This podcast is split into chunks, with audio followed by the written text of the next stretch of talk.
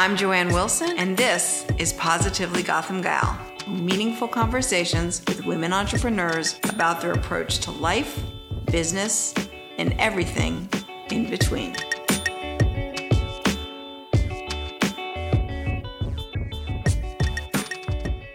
Eliza Blank is the founder and CEO of The Sill, a retail brick and mortar and e commerce platform designed to bring home gardening back into the mainstream.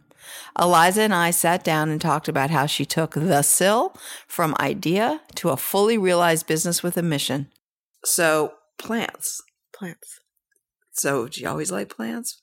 What was the obsession? Like, was there obsession with plants? Was something about plants? you know my was mother, there something about windowsills my mother loved plants Your mother. so my mother always gardened my home was filled with house plants i didn't pick up a watering can until i started this business. I knew nothing about plants. Uh, the insight came when i did realize that maybe i wanted a plant and i tried and just killed all the plants well, green thumbs are key. Yeah. Yeah. Yeah. There's, there's so, it's a silly saying, but it's not such a silly saying. Yeah. I realized I knew nothing and I thought it was something that was sort of inherent to you as, I don't know, a human, that you would just know how to take care of plants. Right. You don't. Uh, and then I started calling my mother and I said, well, what am I supposed to do and where am I supposed to go? And she would bring me these plants in these really ugly containers. No offense, mom. But, um, it was sort of at that point where I thought, well, well, this is interesting because, you know, here's a commodity that's never actually been appropriately marketed yeah. or merchandised or branded. I happened to be in the brand world at the time. And so that's kind of how my brain worked. And so then it occurred to me, well, I could do that. And here's here's a category that I could feel passionate about too. I mean, prior to the Sill, I worked in the beauty industry and you know, there's only so much $30 shampoo you can sell before you start to feel bad about it. I'm never going to feel bad about selling a plant. Well, that's a good way to look at it. So let's go back. So, did you grow up in New York City? I grew up on the western side of Massachusetts in a town called Northampton. Oh. Um, very green, mm-hmm. um, a little crunchy, mm-hmm. um, and and then I came to New York for school. And so, never left. And never. Well, that's not true. So I did end up going back to Massachusetts for a few years. I worked for Living Proof, which okay. is the the startup that I was in in the beauty industry. And what did you guys do at Living? What did you do at Living Proof? I was a brand manager, but I was also one of the first hires. So, so you got a really nice insight into what it was I got like to, to start up a company. Everything. I got my operational chops at Living Proof. Right. So that was a good one. Yes. so, you, so you learned exactly what to do more than what not to do, or you probably got a balance uh, of both. I got both. I, so the reason why I ended up at Living Proof is I was at an agency here in the city, and Living Proof was a client. And it was prior to their commercial launch, they were in stealth mode. They came to the agency for a consumer brand, and I got put on the account because I was their demo. And I loved that. And then I ended up going client side uh, and was effectively their first non C suite hire. Um, in my four years at Living Proof, I had three CEOs. One of them was the managing partner at Polaris. Wow. Uh, who, you know, was new to the beauty industry and certainly, you know, didn't expect to find himself as the interim CEO for a year. Right, but he was there because they were going to either do that or fall into a, a, big abyss. Yes. So I learned a ton, both good and bad. Um, in fact, my first lesson was not to raise money too soon. Which is a great lesson. Yes. it made me very skeptical of having too much money um, and making expensive mistakes. And too early with wrong and people. Exactly. Yes. yes. which is a great way to think about it. Yeah. So I bootstrapped for five years, which was brutal, but I think, um, you know, whatever success that I have now, I can attribute to the fact that I did that. Well, I remember when you came and talked to me. Yeah. And I was like, why are you raising money? Yeah. Because you were essentially profitable, you know, and you were in a business and you also were ahead of the game. I mean, the whole concept of plants in your home is something that sort of died out and mm-hmm. returned. Mm-hmm. It's a cycle. I mean, mm-hmm. for what it's worth, my mother in the 70s um, started a store in Georgetown called the Green Scene. How amazing. And she was a plant store, Yeah. but she was a very cool, funky plant Yeah. store. And, um, you know, it was a storefront in Georgetown. And she did everything from office to you just walk in and buy Mhm. a great geranium Mhm. with um, cactus or Sure. a hanging plant. Um, and one summer, I had dislocated my elbow, so I could not be at camp. hmm And I, you know, spent the summer working at the green scene. That's awesome. and made a lot of geranium. yes. Yes, those came back in full force too. Yeah, yeah. It is a cycle. And we were a little early, but I think that was actually um, great because, you know, we got to learn a lot of lessons and sort of be prepared for this trend that just hit. Uh, and now we're fully in the upswing of it. Yeah, I mean, this trend definitely hit, uh, which is everyone needs to have a plant. hmm And so, talk about the first five years when you were bootstrapping. You know, so you came up with this idea. Right? I need a plant in my life, Yes. and there's an opportunity in this marketplace. Yep. And then, you know, what was your first move? And you had a co-founder at one point. Yes. You're right. Who you met. Uh, yeah, the co founding relationship didn't last long. So that was lesson number one. Um, and I would say that was mostly based on the fact that we had two complementary of skill sets. Well, that's a good point. And I always believe that two product people, one Mhm. is going to leave. hmm Yeah. Two of anything. Two of anything. So we were both marketers. In fact, we both worked at Living Proof. And so we were colleagues. We had worked together. you were were friends. You know, we were like, oh, we can do this. Um, and it was a concept that I had pitched her. And I think part of the reason why I was so compelled to bring her into the fold was that it was my first, you know, point of justification. It was, okay, if I can convince this one person, then then maybe I can convince others. But in a matter of six months, it was very clear that we were just stepping on each other's toes. And um, because the Sill was initially my idea, I had a very strong vision for it, and I wasn't leaving enough space for a co-founder. right. Um, turns To- out I didn't really need one. I mean, for me at least. Well, I'm not so sure everyone needs a co-founder. Yeah. I mean, there is this whole concept that, you know, we don't invest in singular Mhm. uh, founders, which I think is utterly ris- ridiculous. Yeah. Um, but I do understand because no one is 50 50.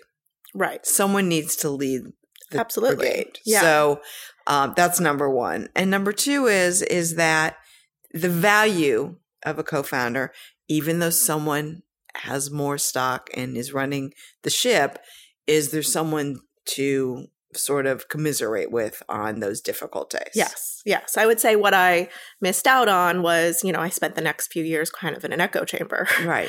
which, you know, uh, can also be tough. But uh, I'm glad that I ended up continuing on on my own.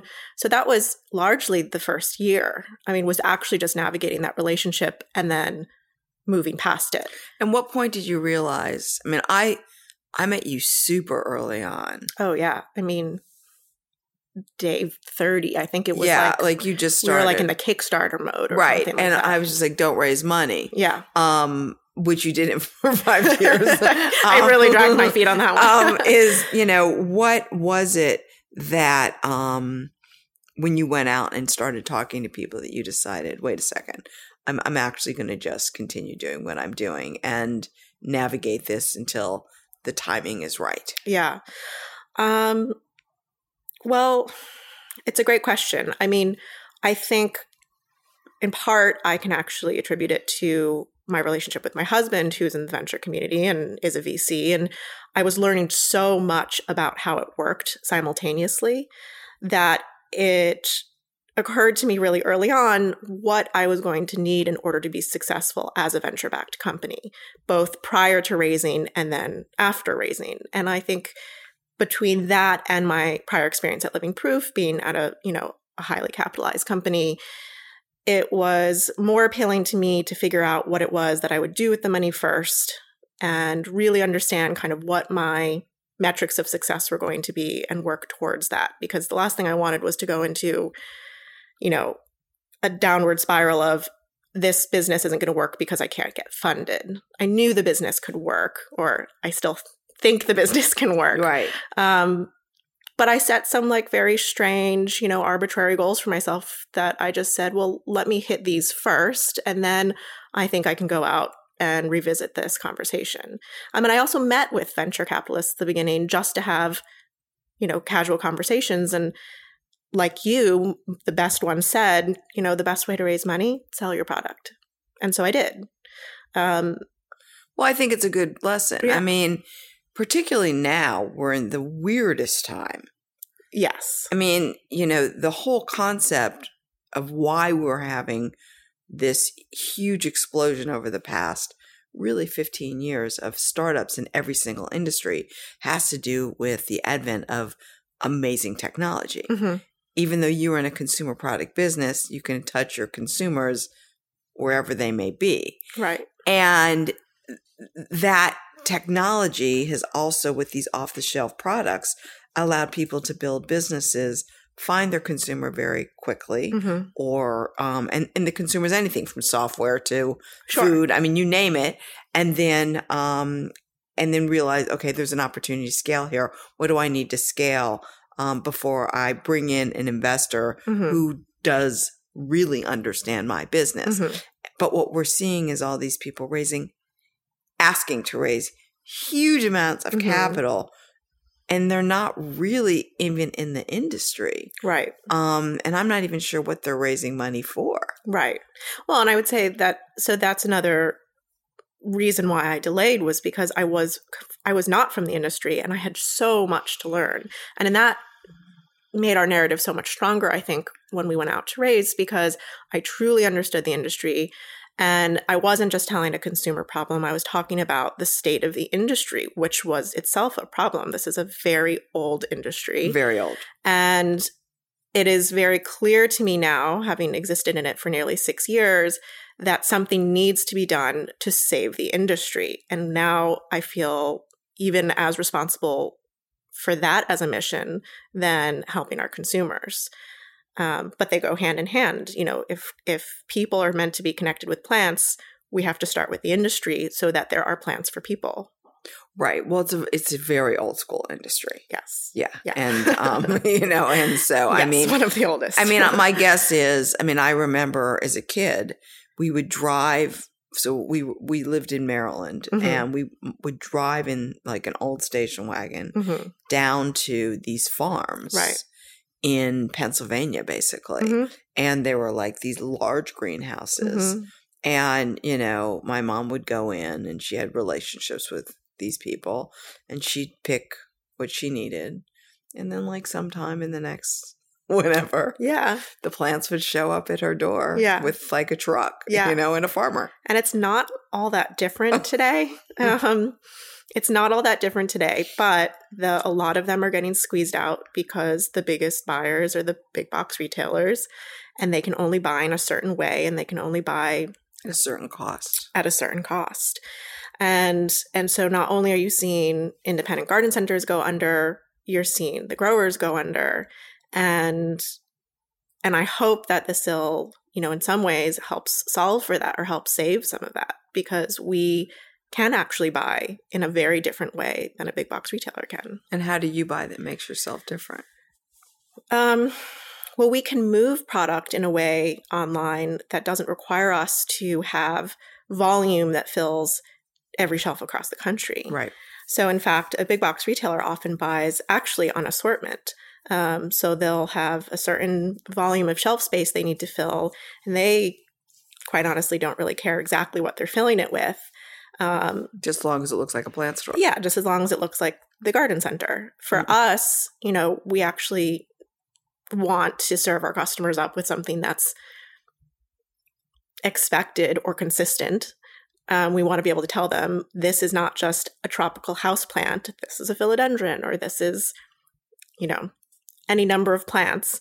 Um, And what it does for your home. and what it does for it's your home. good. Right. Every plant has a story. There's so much fantastic content around it that we can serve up to our customers and educate them on. But you can't do that if you don't know what the product is. And for the customers too, if they leave a Home Depot, they don't know what the plant actually is. Something goes wrong. Like, what are you going to do? You're going to, throw it out. yeah, they're going to throw it out. You can't even Google something Right. that you don't know the name of. Did you read the book, The History of Flowers?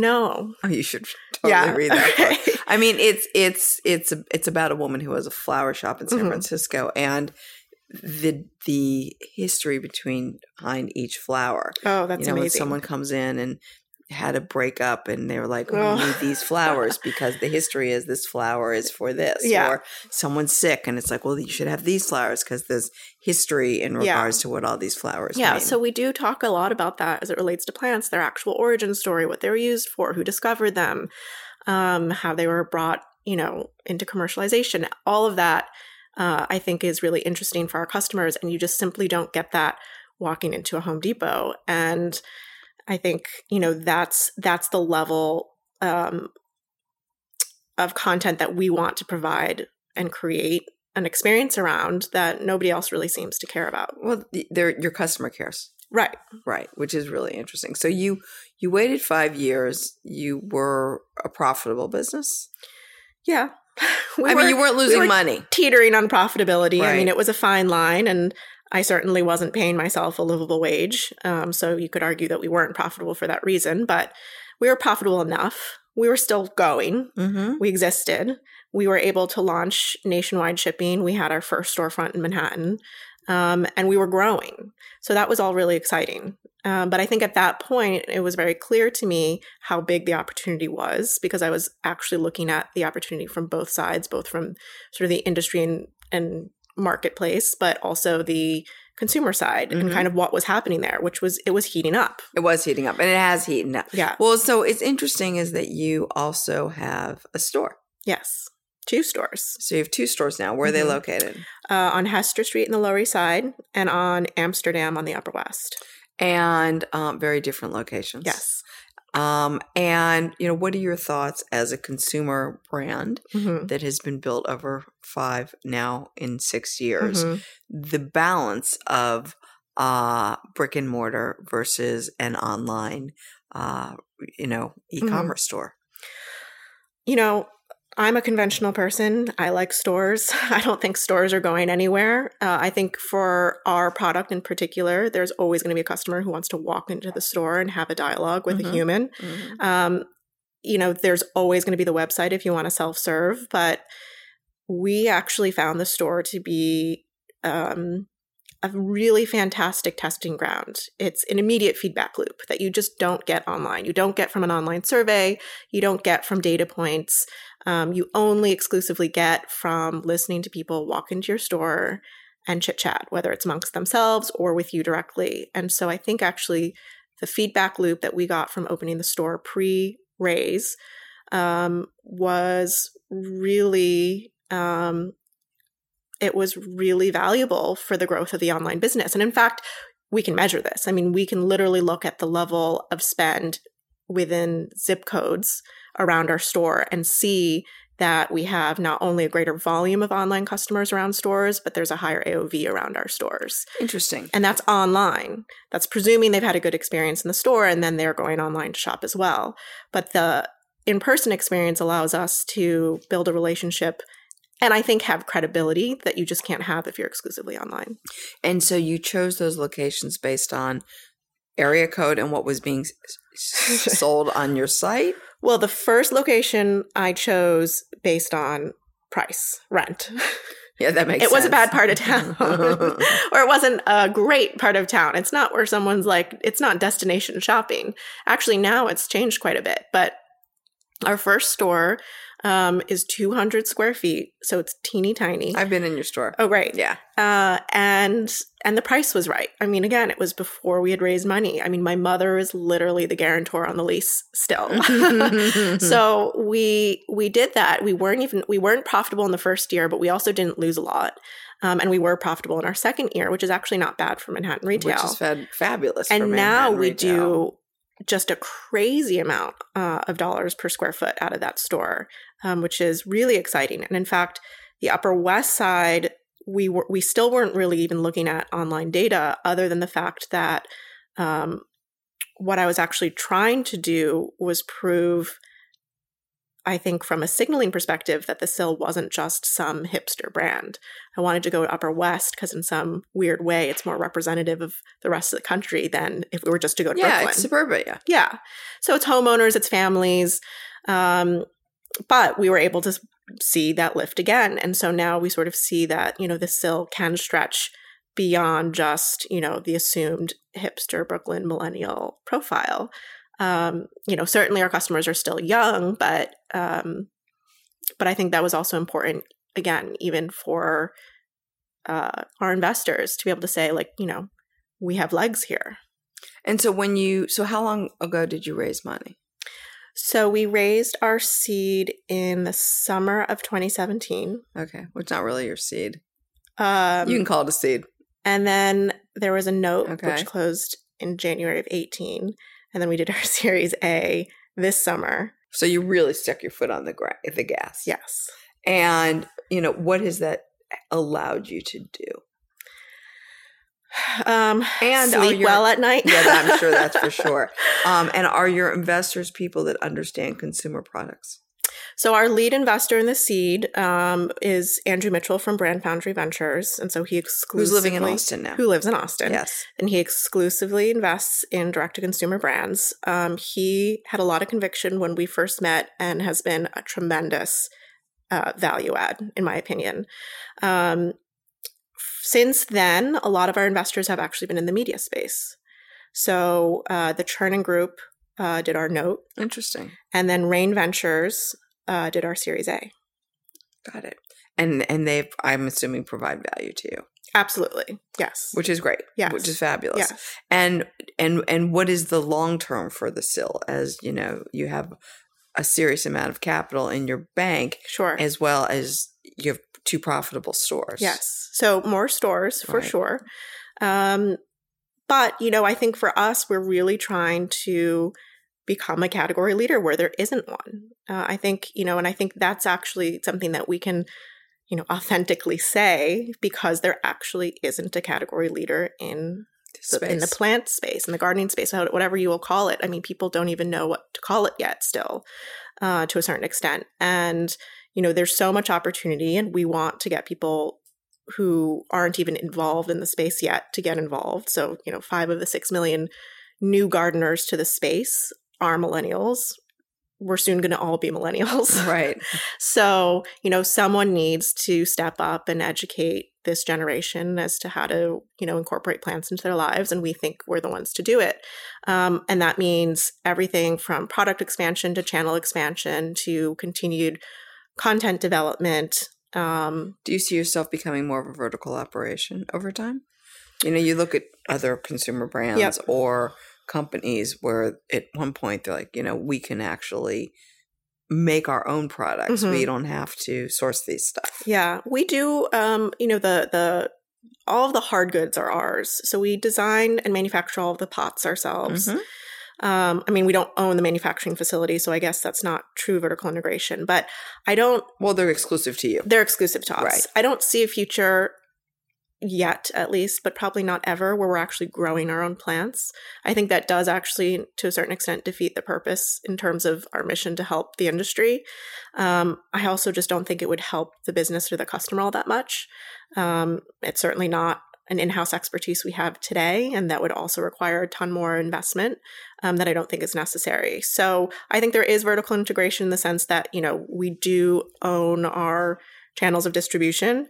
Um, we do uh, develop a lot of the product in house, but we don't grow our own plants. And I don't foresee us, you know, getting to the point where we're creating new plants. You know, we're not the ones who are going to be hybridizing new orchids. Right. Right. That's not your business. Yeah. And how many people are working for you now? So we're at about 45. Right. It's a good Um, size. It is a good size. We well, we manage our own distribution. So we have a facility out in New Jersey, um, which has maybe 25 uh, head count there. And then we have an office space and two stores. So between our, you know, our production team who's um, packing boxes and our retail team, uh, that does, you know, somewhat inflate the headcount. Like it's not 45 people behind desks. Right. Right. And it probably changes at fourth quarter Yes. Mhm. In a good way. in a very good way, Yeah. for sure. Yeah. Yeah. And um and so you know what were your biggest lessons learned over the past you know 6 years? I mean, Mhm. in many ways you've been very smart and methodical in regards to the growth. You Mhm. know, you didn't um jump the gun and you know, we could sit here and we could I'm sure count hundreds of companies that have jumped the gun, yeah. had a great idea, filled a great void, Yeah. all of the above, but jumped the gun with getting in too much money quickly hmm and pissing through a lot and finding themselves in a really bad position. Yeah. Yeah. I mean, I, I think for me, part of it is that my own goal with this is to run a viable business. Um, and I think that's not true for a lot of CEOs, especially a lot of CEOs um, in the startup world. So I think that to me is part of my success story is actually running a profitable, viable business. And that changes our strategy. Um, it, It also, also changes, the types of investors we have. I was going to say the same thing. It changes it changes the opportunity for you when you walked into the room looking Mhm. for capital. hmm hmm So, but I do think that resonates with some that, oh, that's not a bad idea. it's not a terrible idea to want to run a viable business or to at least have a CEO who thinks that way. Um, but I think for me, you know, a lot of the lessons learned just happened to be kind of coinciding with the fact that I was also growing up. I mean, I started the business when I was 26. I'm 33 now. Um, so a lot of it was just discovering my own voice, my own intuition, my own instinct, my own leadership style. Um, you know, some of the hardest things with the company have just been around people, managing, scaling. I mean, starting out with getting rid of a co-founder. Yeah, from the I mean from the get go, Right. none of it's been easy um, in that respect. But I think you know it's really tested my own conviction in the idea, my own you know resilience. Um, but you know, I I also have loved every single minute of it and haven't ever thought about trading it in for something else. And you're about to have a baby, and I'm about to have a baby. which is fantastic. Which I is- say every female founder who is, you know, in a relationship, married, whatever, don't wait to have a child. Yeah. Yeah, I think the timing there. I mean, and that was also the message that, you know, landed on me eventually, which was there's never going to be a good time. There's never going to be a good time. So I raised our Series A five months pregnant. Um, and how'd that go? it went well. I mean, I think if anything, it just motivated me to be really thoughtful, to run a really good process, um, to really know what it is that I needed going in. So I wasn't going to waste anyone's time and certainly not my own. Did you have any strange feedback, um, pushback? The fact that you walked in five mi- months pregnant as a female with a consumer product business? um, well, so I wasn't totally showing. So it wasn't a conversation I had to have too much. Um, but interestingly, when it came down to it, when I was about to sign my term sheet with Raine, I had this anxiety about when do you tell someone that you're pregnant? Because to me, it didn't really seem like a relevant conversation. Because it's not. It's right. not. Men can't have children. It is not a Right. relevant conversation. Right. So at Raine, though, there was Mhm. two partners, um, uh, a woman by the name of Courtney and a man, Gordon. And Gor- I knew Gordon had kids, and I. So uh, finally, we're, we're getting to the term sheet, and I was so caught up in my own bias that I said, you know, I, I have to tell you something. Um, I'm pregnant. And Courtney goes, oh, me too. And it turns out she's due 10 days before I am.